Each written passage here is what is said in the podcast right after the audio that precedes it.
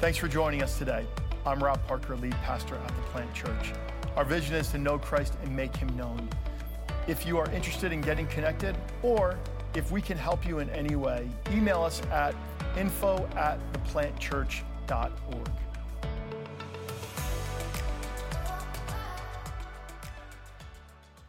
We're, we're, this Palm Sunday is an amazing day. Um, it, it's also f- for me uh, as a pastor preparing to teach and talk about the traditional Palm Sunday message, um, it's also a, a, kind of heavy, disorienting Sunday sometimes because we're talking about Christ's obedience and Jesus' obedience to the Father today. This week starts a week of Jesus doing everything wrong. And what I mean by that is this week starts him doing everything that his followers thought was a bad idea. This is a bad PR move, Jesus. Why are you doing this? What are you talking? He's talking right, right before this story in, in Matthew chapter 20. We're going to read uh, chapter 21 today. Um, he's talking about all of this stuff uh, about going to die and, and, and lay down his life. And they're like, wait, hold on. Aren't you supposed to save us? What's going on? But Jesus' obedience, uh, Christ's obedience, is what we're going to talk about today. And, and his. Um, obedience to the Father, his obedience uh, to be so precise with what God uh, wanted him to do and what he's in, in, turn calling us to do it is so precise and so significant that, that we, we need to just take some time to sit with it this morning. So, this message is an exciting message, it's a celebratory message, but I'm going to be honest, this is a little heavy today. So if you're visiting with us, I just want you to know you're welcome here. Um, but you're to maybe just like get hit with a Mack truck this morning and you weren't expecting that. I just want you to know it's just a little heavier than normal this morning. Um, but it, it, this is a, a, very personal message, as I'll share in a little bit for me um, as I share some of my own story. But uh, basically, when it comes to Jesus' obedience or following God and obeying God, it, it, can be kind of unexpected to obey Jesus and follow what he says. Uh, how many of you have ever been in a place in your life where you're like, I, I'm following God, I know I'm on it, and then all of a sudden, like, you go, oh, I'm way off. Anyone ever experienced that? Where you're just like, oh man, I'm way. And, and Jesus shows up in such an unexpected way it, it, for a second, maybe you're confused, you're disoriented, but if you lean into it, if you go with it, it takes you into a deeper, richer life that you didn't expect. But it, you're so glad you did. You guys know what I'm talking about?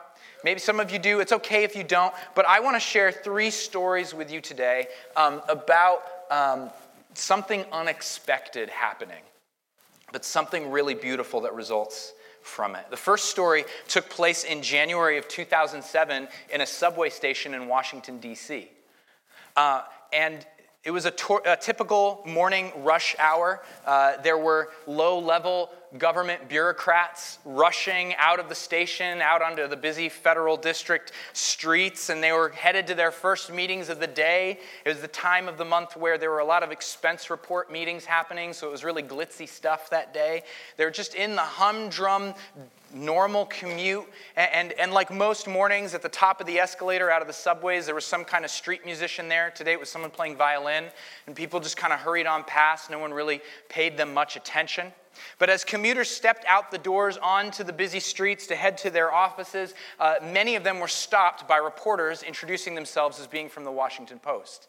And, the, the reporters asked for contact information. They, they wanted to just reach out to them. They're doing a piece on, on commuter life and, and commuting, and they wanted to know if they could call them later in the week with a few questions. And so many of them said yes.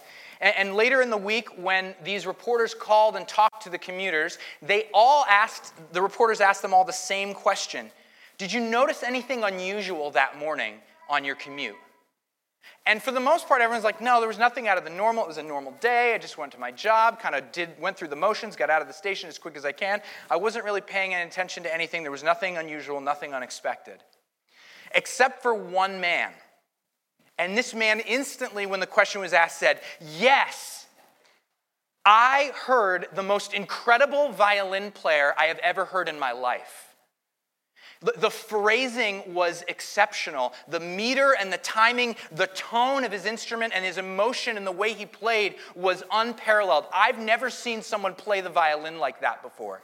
Now, this man was unique out of all the commuters that morning. He'd actually studied uh, violin professionally in college, and he had aspirations to be a professional. It didn't work out for him. He was working in a mid level management position with the United States Postal Service, and he, but he knew good violin players when he heard them, and he was going on and on about how amazing this violin player was.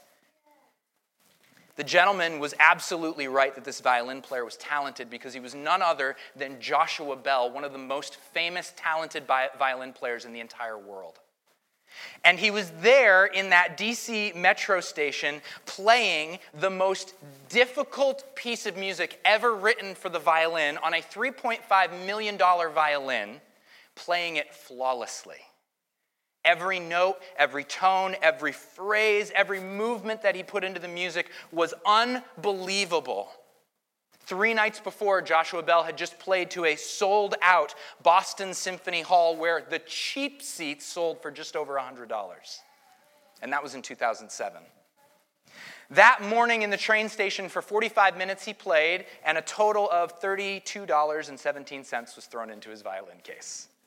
Not quite the same experience for the international virtuoso. So, this, other than this gentleman, though, and a, couple other individuals who recognized that this was a nice violin player, or even a good violin player, or a great violin player, barely any out of the over 1,000 commuters that morning stopped to listen to the music. There's actually a video, you can watch the entire thing play out. It turns out that this was actually planned by the Washington Post. This was a study in, in cooperation with Joshua Bell to learn uh, what people would do if they heard beauty or beauty was found in a place that they didn't normally see it. Would you recognize beauty if it came in an unexpected form? And the results, it turns out, are no. Most people don't. They thought, even in a place as sophisticated as Washington, D.C., maybe there would be a, a, a, disproportional amount of classical music enthusiasts. Maybe someone would recognize Joshua Bell. Uh, but it turns out only a handful of people ever stopped. Ironically, and I, I note this this morning because we have the kids in worship for the first time, ironically, the video shows every single child wanted to stop and listen to the music as they were yanked on by their parents. One commuter interviewed when he found out who this violin player was was like, Well, is he going to be back in DC anytime soon? To which the reporter said, Yes, but it'll cost you about $500 a seat. Because they were expecting famous violin players to play only in certain venues, because they were expecting world famous violin players to wear formal attire instead of jeans, sneakers, and a baseball cap, because they were expecting world famous violin players to not be playing at the top of the escalator in a downtown metro DC train station.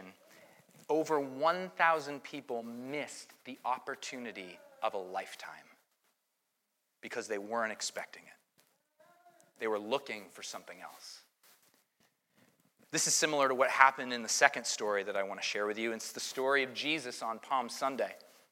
Sure, there were crowds gathered. They knew this was someone important. It was joyous, and they were shouting Hosanna and they waved palms. But in the midst of that, Jesus' obedience to the Father that day meant that he would do some things that were incredibly unexpected, and it was going to cause massive disruption for God's people that day.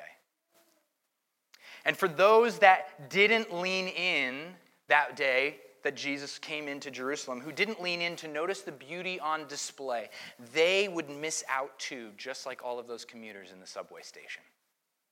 So let's read this story together. We'll read the first part of it, Matthew chapter 21, verses 1 to 11. The story goes like this. As Jesus and the disciples approached Jerusalem, they came to the town of Bethphage on the Mount of Olives. Jesus sent two of them on ahead. Go into the village over there, he said. As soon as you enter it, you will see a donkey tied there with its colt beside it. Untie them and bring them to me.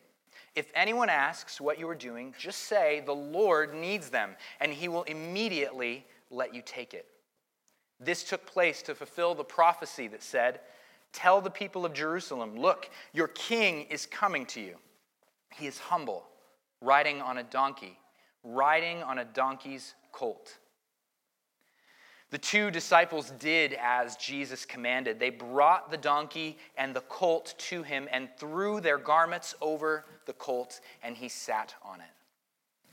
Most of the crowd spread their garments on the road ahead of him, and others cut branches from the trees and spread them on the road. Jesus was in the center of the procession, and the people all around him were shouting, Praise God for the Son of David. Blessings on the one who comes in the name of the Lord. Praise God in the highest heaven. The entire city of Jerusalem was in an uproar as he entered.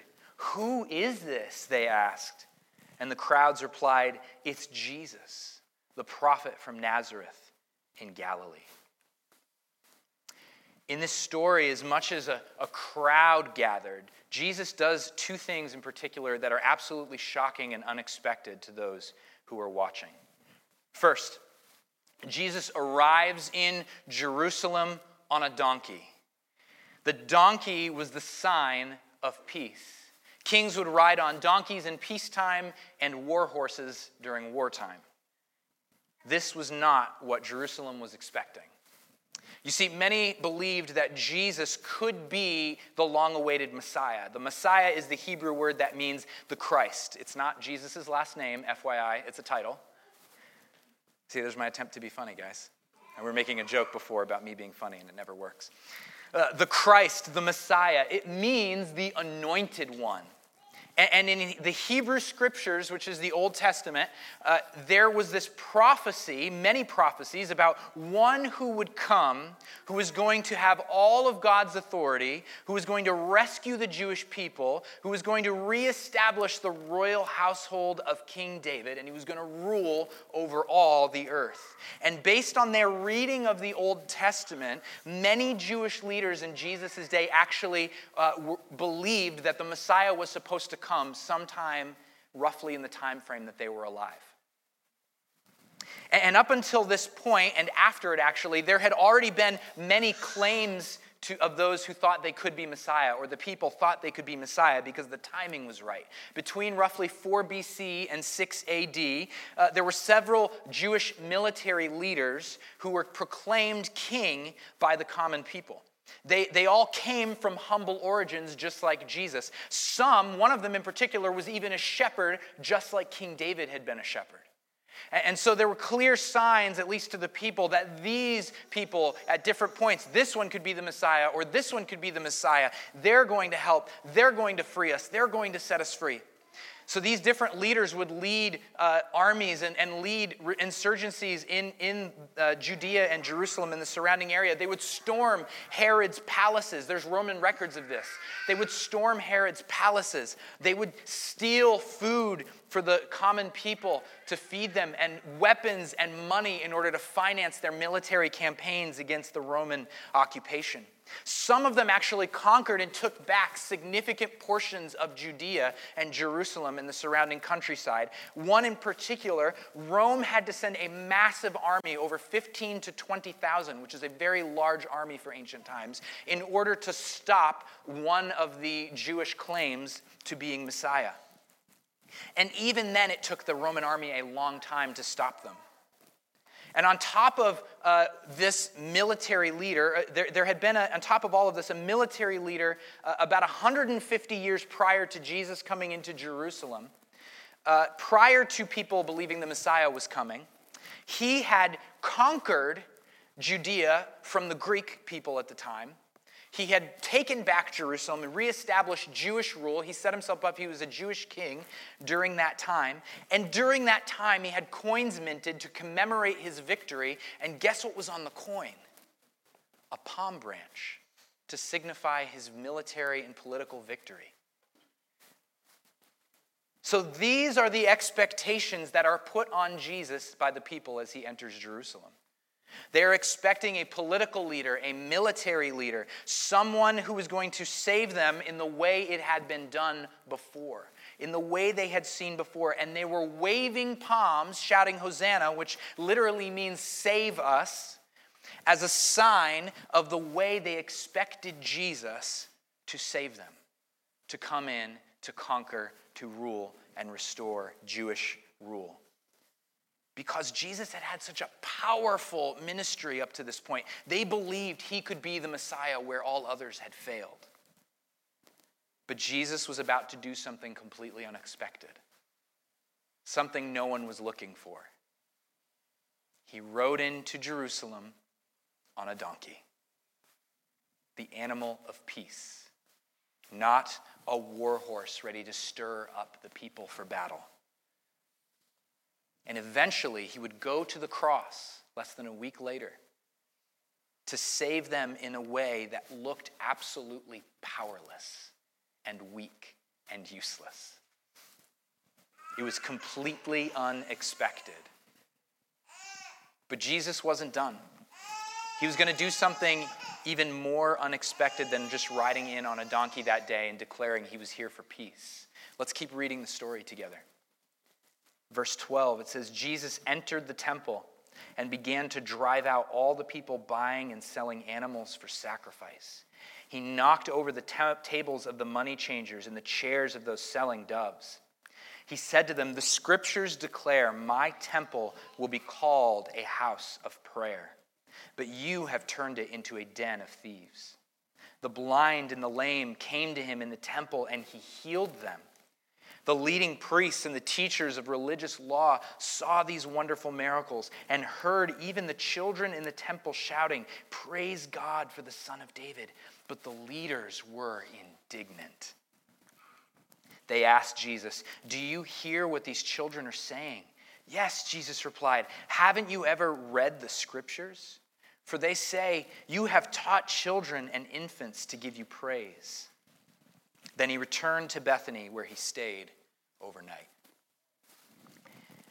So Jesus has already upended their ideas of what a Messiah was for, what he was going to do. He was going to restore Jewish rule and reign. And then he goes into the temple complex and he begins to clear house the temple had places set up for people exchanging money into the Jewish, uh, the temple currency. You had to use special temple currency to buy animals to sacrifice in that place. And, and so he threw all of these tables, flipped them all over, caused chaos, it seemed.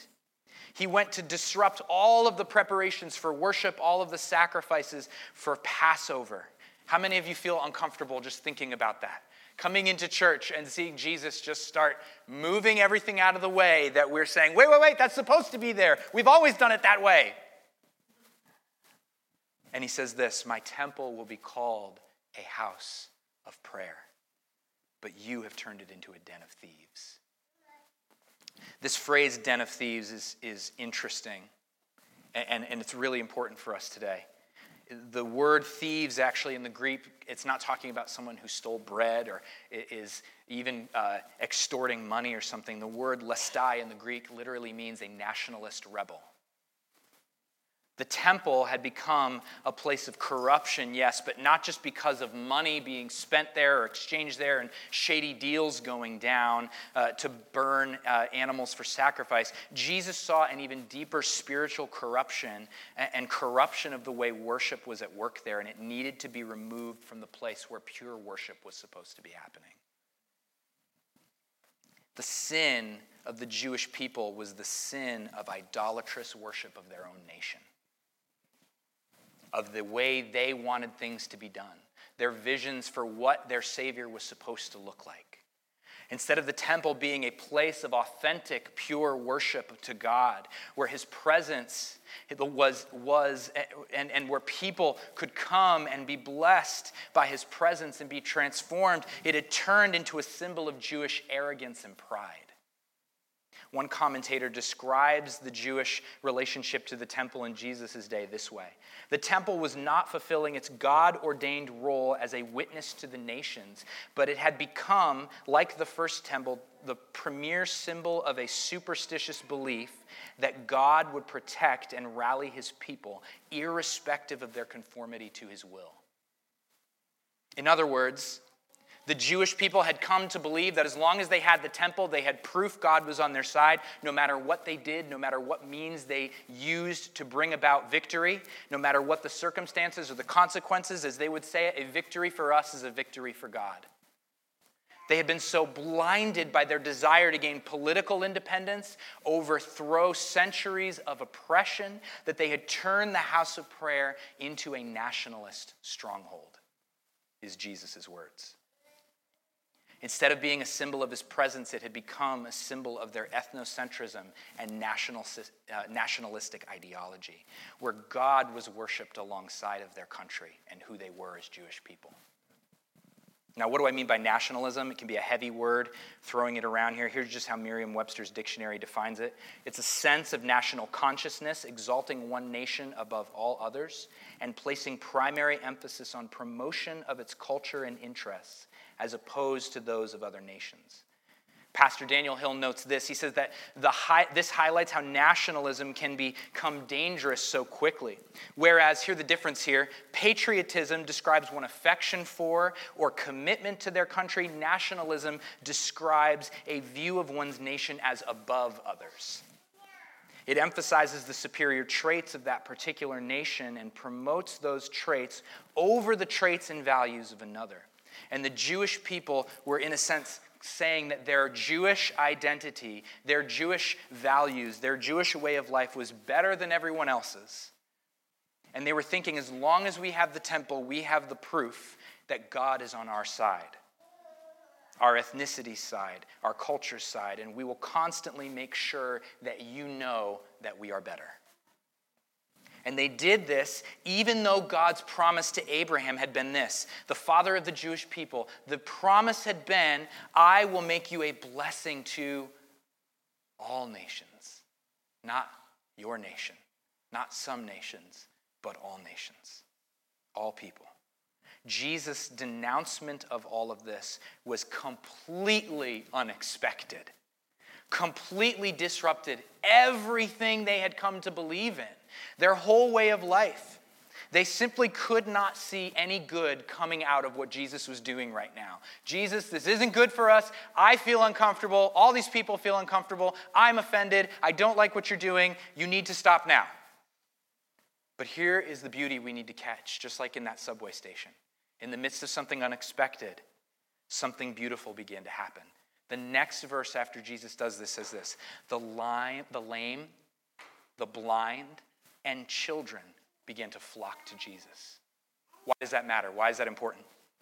Here's the significance because lame and blind people were limited to where they were allowed to move within the temple complex. If you were lame and blind, you could go, you can go stand over there, but don't you dare go in there to worship because you'll defile the temple. Stay over here because you are unclean. Children, we're familiar with this. Throughout history, generally, children, it's thought that it's better that they're seen and not heard. Children, don't make a ruckus. Keep down. People are worshiping God here. Follow what we're asking you to do, children. These historically marginalized groups within the Jewish culture and community, those that were on the outside looking in, were finally allowed to draw near to the presence of God Himself in Jesus. And it transformed, hear this, the blind and the lame were transformed, they were healed. The clean, Jesus is called the temple, identified as he identifies himself as the, the new temple. Was the temple defiled when, when the lame and the blind came to him? No.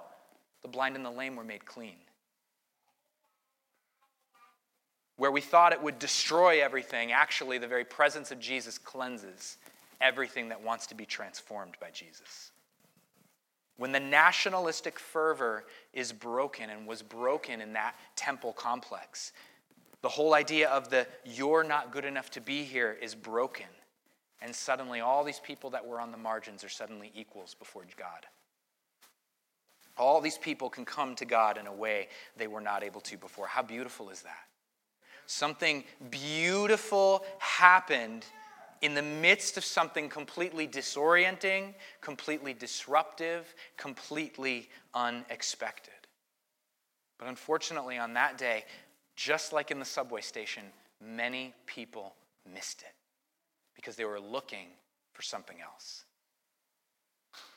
This brings us to our final story. This is your story and my story, and I, I want to share a little bit of my story personally in just a minute.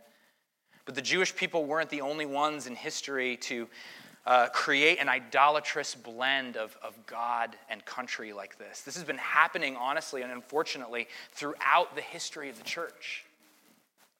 In the Middle Ages, the fear, I'm a history nerd, sorry, so you're getting a history lesson.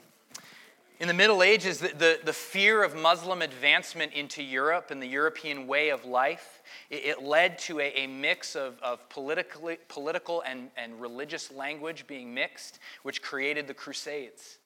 And countless atrocities were committed in the name of Jesus that looked nothing like Jesus. Nazi Germany, the, Nazi, uh, the German National Church, the Lutheran Church, uh, a little different than the Lutheran Church nowadays, obviously, but the German National Church had several of its prominent leaders, its primary leadership, join the Nazi Party. Many uh, passionate, passionate Christians called themselves stormtroopers for Jesus Christ as they did the Nazi Party's bidding in the name of Jesus. There was a propaganda poster from 1933, and it said, uh, Hitler's fight and Luther's teaching are the best defense for the German people, referring to Martin Luther, the great German reformer of 400 years earlier. I'm sure he really would have loved having his name associated with that poster. In our own time, many of you have seen in the news the, the Russian patriarch of the Russian Orthodox Church blessing the Russian invasion of Ukraine calling it just and God's will, celebrating Russia as God being on Russia's side in this. A few years back, during the time of the annexation of Crimea in southern Ukraine, the patriarch took part in the dedication of a new Russian church called the Church of the Russian Army. A memorial to celebrate all things great about the Russian army. There's something ironic about a church in, that's being dedicated to a military power when the church was founded on someone who rode into Jerusalem on a donkey and said, Turn the other cheek. In more subtle, less violent ways, this thing plays out all the time in all kinds of churches. All the time, this nationalistic idolatry plays out. I had a friend of mine who, who did consulting all around the world for, for churches, and he, he spent time in one Chinese uh, congregation. And they informed him at the beginning of the consult uh, that they would not be changing anything and make any biblically informed changes to their practices if it was going to conflict with Chinese culture. Because, as they said, Chinese culture predates the Bible. So, God's revelation is secondary to what we have here in our own ethnicity, our own nationality. And even in our own backyard, in our own lives, we have to be honest and confront the versions of this that we deal with, don't we?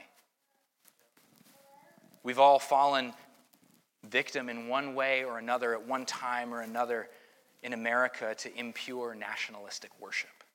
And Jesus wants to do something unexpected in our lives, just as he wants to do for all people in all places, and save us from even this. We only need to look in our own country to just over a year ago, January 6, 2021. Violent rioters storming the U.S. Capitol with political motivations, waving banners saying, Jesus saves. Literally, like waving a palm branch saying, Hosanna. The mix of Christianity and nationalistic fervor here is obvious and it is idolatrous. Now, I say that this is my story and your story. This is our historical story of how the church has handled this kind of thing throughout history, but let me bring you a little closer to home and share my heart with you. I grew up in a very conservative home. Uh, and, and uh, was taught usually indirectly and implicitly uh, from my family, but also from my church and growing up, that God and country were inseparable. I believed that God was using America, not in the same way that He just uses every country and every people at all times and places, but I, I believed that there was something exceptional and special about the way He was using America in the world. That we were at the forefront of something, bringing the kingdom of God to earth somehow.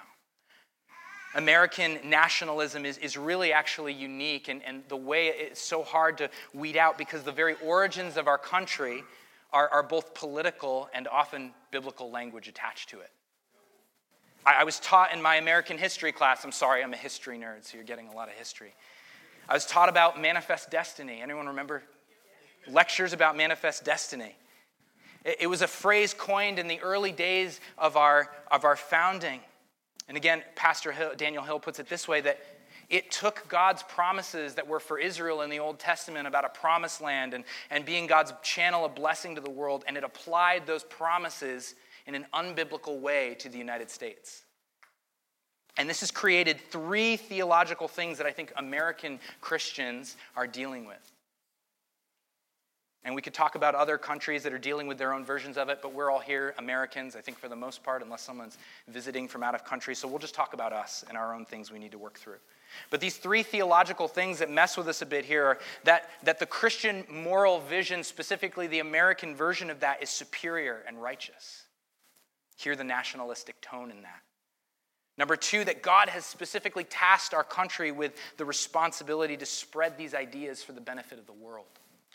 And number three, that God has blessed America to succeed in this task, and that success, particularly when we have economic success, it is an ongoing confirmation of that blessing. Similar to the way the Jewish people would look at the sign of the temple as an ongoing confirmation that God still blessed them. But it had become, in some ways, a nationalistic stronghold, a den of thieves. And, and, listen, I, I lived in this. I swam in this. C.S. Lewis says a fish doesn't know that it's wet. Uh, this, I, I, had no idea that this, this is just, it was handed to me. It was obvious. This is, this is true. And I believed that we were going to change the world through uh, political action, through political uh, elected officials, through legislation, through forcing moral reform and change on society. I was zealous for this. I was so zealous for this, guys. You have no idea. I don't know some of you know the story, but before I went into ministry, I was uh, in Air Force officer training. I was studying political science in college. I had a vision, I had an agenda of how I personally wanted to see God manifest his kingdom on earth. But then I had something very unexpected happen to me. I had a very, choke up when I think about this, the most gracious, gentle, pastor, missionary friend of mine, who just, with one simple sentence, gave me the most gentle, loving rebuke of my life. And, but it was so disruptive to me and disorienting. And something amazing came out of that. I just began to process his words that he'd spoken to me, how he had very simply and gently identified my worship of my country alongside of my Jesus. And I began to process his words. And out of that, I had a very powerful encounter with God where he asked me to completely upend and change my life at a, a financial cost to me, among other things. He asked me to leave the Air Force. I left the school that I was attending to study ministry and go into ministry, which is something if you know Jillian and I. She never wanted to be a pastor's wife, and I never wanted to be a pastor, so it's working out great. but Jesus began in me 15 years ago this process that he's still ongoing, but he's purifying my worship so that this heart of mine is not a den of thieves, a temple of nationalistic focus.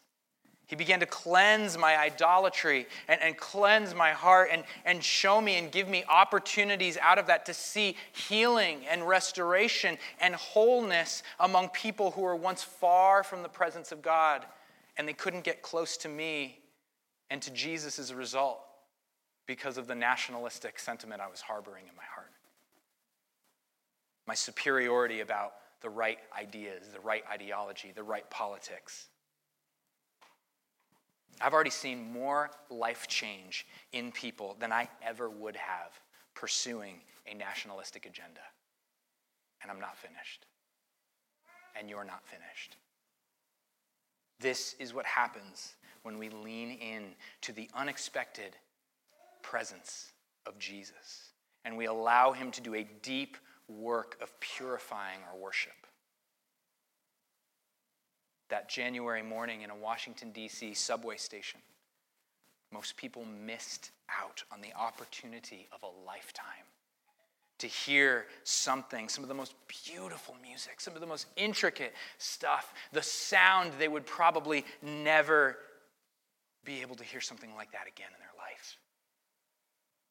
And they missed out on the opportunity to be able to stand just a few feet away from a master violinist and enjoy the beauty being offered the world. They missed it because they weren't expecting it. And when it showed up in a form that they didn't like or that they weren't used to or that they weren't understanding, they pushed it away.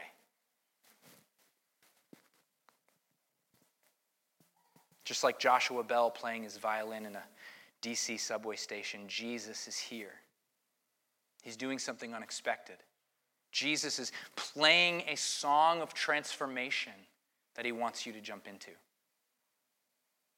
It's different, maybe, than you grew up with. It's different, maybe, than you thought Christianity worked. But he's inviting you into this thing where you are no longer impressed by our own political agendas, by nationalistic ideologies, where you're no longer impressed with human power. He wants to invite you and I into a way of following him that isn't tied to one nation or another. It is simply tied to his kingdom. He wants you to lay down any sense, any hint, because we all have layers and levels of these things, any hint of nationalist arrogance. Lay it down for the beauty of his kingdom. He wants you to long for healing in people's lives that are around you. He wants you to long to see transformation and redemption at work in people's lives with those that couldn't get close before. Maybe as I'm speaking, the Holy Spirit's pointing things out to you. And maybe He's speaking things to you in a way that feels very uncomfortable right now. Maybe you just feel uncomfortable. Maybe you feel tension. One of the best things we can do when we feel discomfort, when we feel tension, is to actually rest in it with God and say, Jesus, why do I feel this way right now? Why do I feel so uncomfortable with this? Why do, maybe you're on the other end of things, why do I feel so much uh, vindicated rage right now? Maybe you're on the other side of this. We all have things we need to confront when it comes to this issue. Jesus didn't shy away from it. He walked right into Jerusalem on a donkey, flipped tables over, and he called his people back to their first love. That his house would be a house of prayer, a place of pure worship. You know, the church is called the new temple. We're a temple of the living God. That we would be a pure house of prayer not a den of thieves, not a nationalist stronghold. We are a house of prayer, of carriers of the presence of the living God to see the world transformed, redeemed, restored. So I want to invite you to do three things as we close. Three steps for you. I want you to reflect. What in this message is for me? Ask yourself. Go to the hard thing, not the easy thing. I'm like that with myself, so I wouldn't ask anything less of you. Have I let my patriotism become something more? Have I worshiped my country over Jesus? Have I confused the two? Reflect. Why do I feel this tension? Why do I feel offended? Why do I feel uncomfortable? Second, confess. Confess to the Lord. Doesn't have to be to the whole church, but find a person that's safe that you can confess this to. Someone that's not going to like get on your case for your confession, but someone who's going to really hold you to the confession in a loving way, just like my pastor friend did for me. Confess, name specifically where and how you have merged Jesus and country or Jesus and culture or Jesus and ethnicity. And name specifically how do these things need to be detangled? How have I confused the two? And number three, repent. Once we've reflected, we've named these things in confession, repent. Turn away from the practices, turn away from the habits, turn away from the behaviors, turn away from the places, turn away from the, the places and the people that shape you in these unhealthy directions. We are formed as much by the people, the places, the habits, as much as we're formed by just prayer and reading scripture. So consider the places that you're in. Find opportunities to do the opposite. Put yourself in a position to serve those who are different from you. Put yourself in a position to love those on the margins the way they are asking to be loved in the moment, not the way you want to. Those who need to be near Jesus' presence, go to them. One of the best things that pulled me out of this in the last 15 years has been simply hearing the stories of people who are radically different from me, have radically different backgrounds, not only in this country, but around the globe. One of the things about our beautiful Alliance uh, denomination family is that there's opportunities to hear stories from Christians around the globe and hear what their perspective is hear what their struggles are, hear what they're seeing Jesus doing in the world, and, and just listen to those stories, not offer any solutions, not say, but what about this, not try and prove them wrong. Just simply enter into their story and listen. Not even to let it change your opinion and your perspective, because we're not going to agree on everything, but let it grow compassion in you, maybe that you've never had before.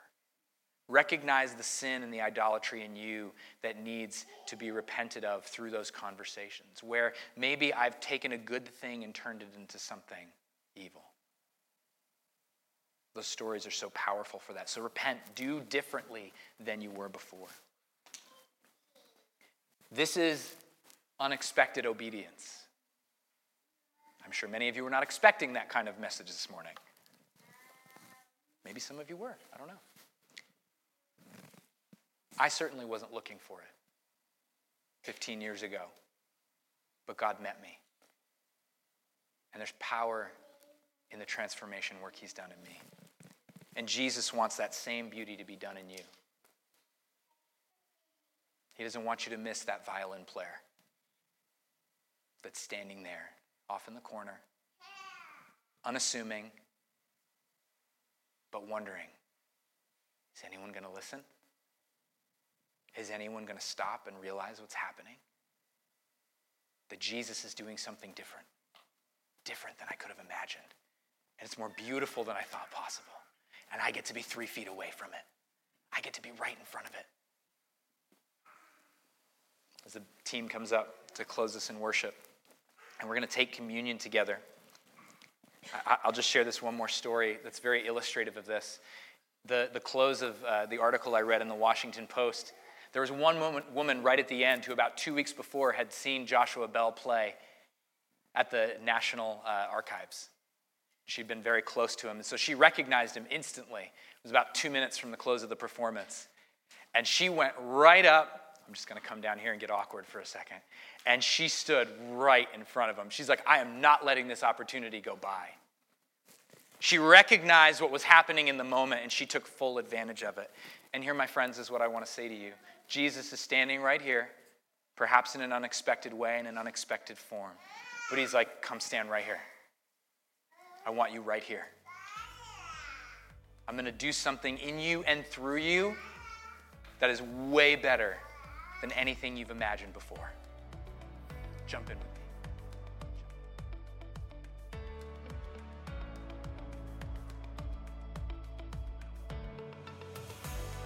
It was great having you with us today.